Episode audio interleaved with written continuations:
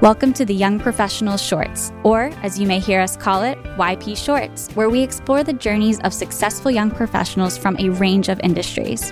In this special series, we bring you an in depth interview with our guests who have achieved remarkable success in their career. To make the most of the insights and experiences that our guest has to offer, we've decided to break these interviews down into a short series of episodes. Each episode will focus on a different aspect of their story, giving you a chance to absorb all the information and truly understand what it takes to thrive as a young professional in Lancaster County. We highly recommend listening to these episodes in chronological order, as they build on each other to give you a comprehensive view of our guest journey from their early experiences to their most recent successes, you'll gain valuable knowledge and practical tips that can help you take your own career to the next level. So, whether you're a young professional just starting out or a seasoned veteran looking to stay ahead of the curve, this series of the YP Shorts is for you. Tune in, listen, and learn from the inspiring stories of our guests, one episode at a time. Let's dive in.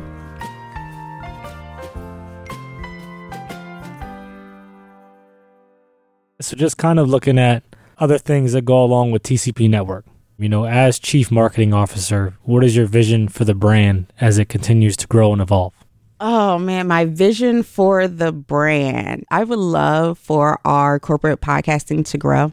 I really want to get into internal podcasting. So, really, for like the company, you know, just internal communications, letting people know what's happening with different departments, things of that nature.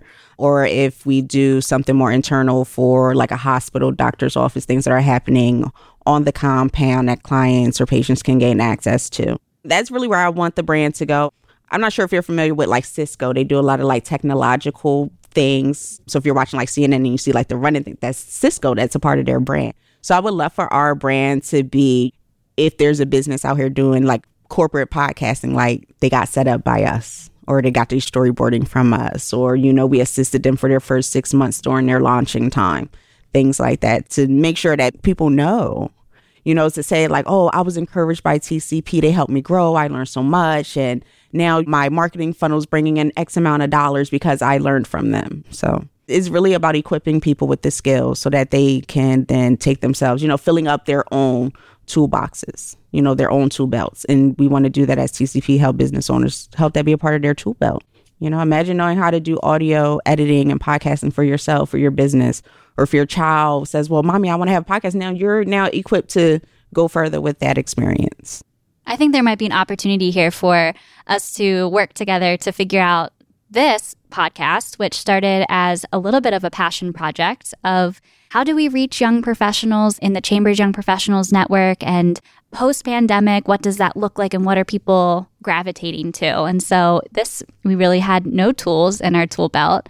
And I think it would be a great opportunity to learn from you and everything that you've done. But I'm just amazed. I love the theme that keeps running through of the toolkit and the tool belt and whether it's that growth mindset and fixing the mindset that you have when you're addressing your day to day, whether it's getting the support that you need from a therapist or your community, your people, or if it's at work and you're an employer or an employee who is undertaking a project like this and saying, okay, now who can help me do this better? And Whitney, you've talked a little bit about your passion for helping black and brown people succeed. So let's pivot this to there are some folks who are probably listening in and they're hearing about or recognizing the disparities in media representation for the first time. So, talk to us a little bit more about this passion that you have for increasing representation in the media for underrepresented, notably black and brown communities. You know what's crazy is that people don't know that back in the day, you know, even like during like Reconstruction or pre Reconstruction, anything that talked about anti slavery or any kind of abolitionist types of newspapers or mediums, you could die if you tried to go below the Mason Dixon line with that type of literature. People went down there and never came back. And my husband, he did his graduate thesis on this. It was called The Disappearance of Me. And essentially, how there's less black and brown people on the news. Like, even after we had a black president, it actually, studies showed that black people were less on the news because we had a black president and they saw it as well we have a black president so we don't need to have other black people on tv it's a very strange phenomenon or just even how with news and information. I read a book that talked about what they would do with black people or news coming out of black communities. They were told to fill in the blank. If you don't know, if you're missing any pieces, just fill it in. So this is where we get a lot of the stereotypes from because the media was encouraged to just fill in the information. And so this is why it's so important to have black and brown representation because for centuries our stories have not been told correctly if they've been even told at all. So we share with our children, you know, a lot of people talk about, oh, Abraham Lincoln, he freed the slaves. And we'll sit there and me and my husband, we're always, you know, especially when we're in spaces with folks, we're sitting up there, we're looking at each other like, ah, that's like not totally true. And the fact that you're like staying on that is a part of the problem. Like they leave it at, oh, Abraham Lincoln, he freed the slaves or he wanted to free the slaves. And it's like, no, like he felt like he didn't have a choice. He felt like if he could, we would have all been back on boats and all went to Ghana. That was, you know, what he really wanted. But we don't have spaces to talk about this. In TCP, and even when we had our morning show, it really gave space to have these much needed conversations on inclusivity, on diversity, on not even Black history, but on American history that no one talks about. And so history fuels me. Like I tell everybody, if I could have been a teacher, I'd been a history teacher. I love history. I don't know why. It's just always been a thing for me. So that's what fuels me is because I know what it's been. And because of that, it fuels me to take up my part in it today. Yeah, I can't properly attribute this quote, but I know that there is that resonating statement, you know, Native American, Black history, it is American history. And we need to ensure that it is integral in any framework that we're using to explore our past. And I think that's just so powerful and so often overlooked, even in today's movements that we see to bring that to light. Speaking of history, do you have any favorite recommendations of reading or podcasting or articles that you would point into in the direction for young professionals of anyone interested in exploring maybe media representation or history in general? So I was listening to a podcast that talked about the life of Dr. King leading up to his death. And then I also just like listening to like the finance podcast. Anything on finance, people telling you how to use your money, how to save your money, where to put it. I listen to all those things. and if I went through my Apple podcast listening, I could probably be more specific because I just, you know, go to them, I like them, I heart them, and then I just make sure to play them later on. But I definitely like listening to finance stuff. Oh, and I like Daymond John's podcast, the guy who owned Fubu. So I like listening to his podcast as well. But yeah, really finance. I'm just really big into finance podcasts right now. I'm like fascinated with them because I feel like that has been something that has been notoriously missing from communities like mine. And the information is so vast and there's so much of it. We can get ourselves out of this. Oh man, Du Bois called it like a position that we were in as a people. Said we were in like this, we were forced to be in like this economic position. So I'm really hoping that by getting into finance as people of color, that we can get ourselves out of this economic position that we've seemed to have been in for generation over generation. I honestly hope that I can be a part of making that change as well. Is that what inspired you to pursue your licensure? Yes. yep. Because again, filling up my tool belt and having these conversations, it started out with partnering with like Santander Bank and Wells Fargo and Next Gen Financial Resources and doing some of their workshops. And there were things that I knew about banking and finance that still wasn't being addressed. And I was like, where's this information at? Because it's still not in the bank. It's still not here. Where is it? And then I find out I need a licensure and it's in finance and insurances. And that's what I was looking for. That's where it is. That's where they're hiding it.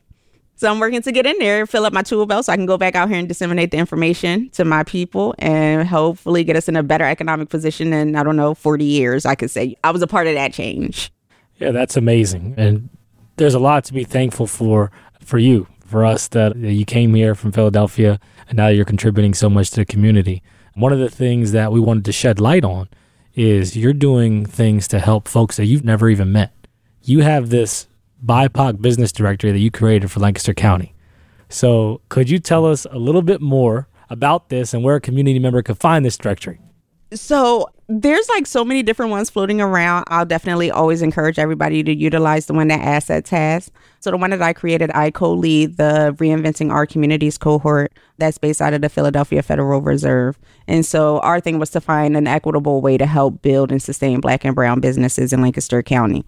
And so I wanted to specifically focus on black and brown businesses.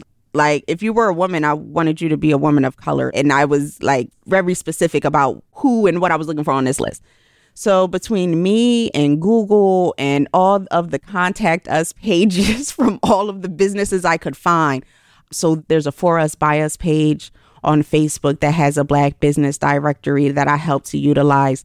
There's Google, they have a note for like black and brown businesses to put on there. And it's like this little like brown heart that identifies black and brown businesses. And then there was also just a lot of word of mouth. There were black and brown businesses that were sponsors for a variety of events between Harrisburg and other places in central PA. So taking all of that information and then just putting them on a spreadsheet and then going to the website and looking for phone numbers or cross referencing Google and building it out from there.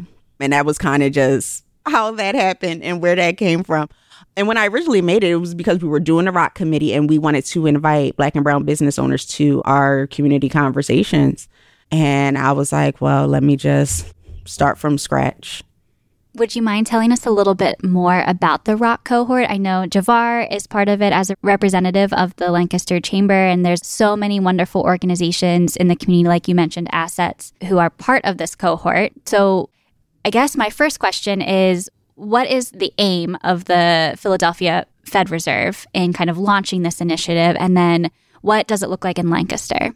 So it was cross collaboration from different sectors, from like nonprofits and business owners. They came together, and this was all across the United States. So all different cities like Atlanta, Charlotte, North Carolina, all different kinds of places. And so what the Fed asked, they said, well, hey, well, listen, we want to hear about what's happening as far as equity, you know, what's happening in your communities. Like, what would your community need to be equitably sound? You know, what do you need? And everybody needed something different. Like, there was one town, they talked about resources for reentry. They identify reentry resources as an equitable issue in their community. For us, we discovered an equitable issue in our community was business because we believe that if you have business, people are making their own money, they're hiring other people. It's a different economic trend to own a business, build a business, and it changes the community. And so we wanted to kind of tackle that issue of building our business to parity. So we would need to increase black and brown business by what, like three, four hundred percent to be equal to the diversity of our actual community. And that's craziness that's how diverse our community is. And it's kind of a red flag that we would need 400% more businesses of color to be equal to the actual people of color in our community. That sounds crazy. So we well, then let's tackle this issue because we know that there are black and brown people here. We know that they want to own business. So what's going on here? Where's the disconnect? Why isn't there equity here? And we started asking questions and we started finding out from business owners that the real issue was getting access to capital. You got to jump through hoops to get a loan. You got to show this. You got to show that, sign up your first baby tooth. All kinds of things that we don't necessarily have access to. And not just that, but we grow up in communities and in environments where we're not talking about loans. We're not talking about financial literacy. So we're already behind.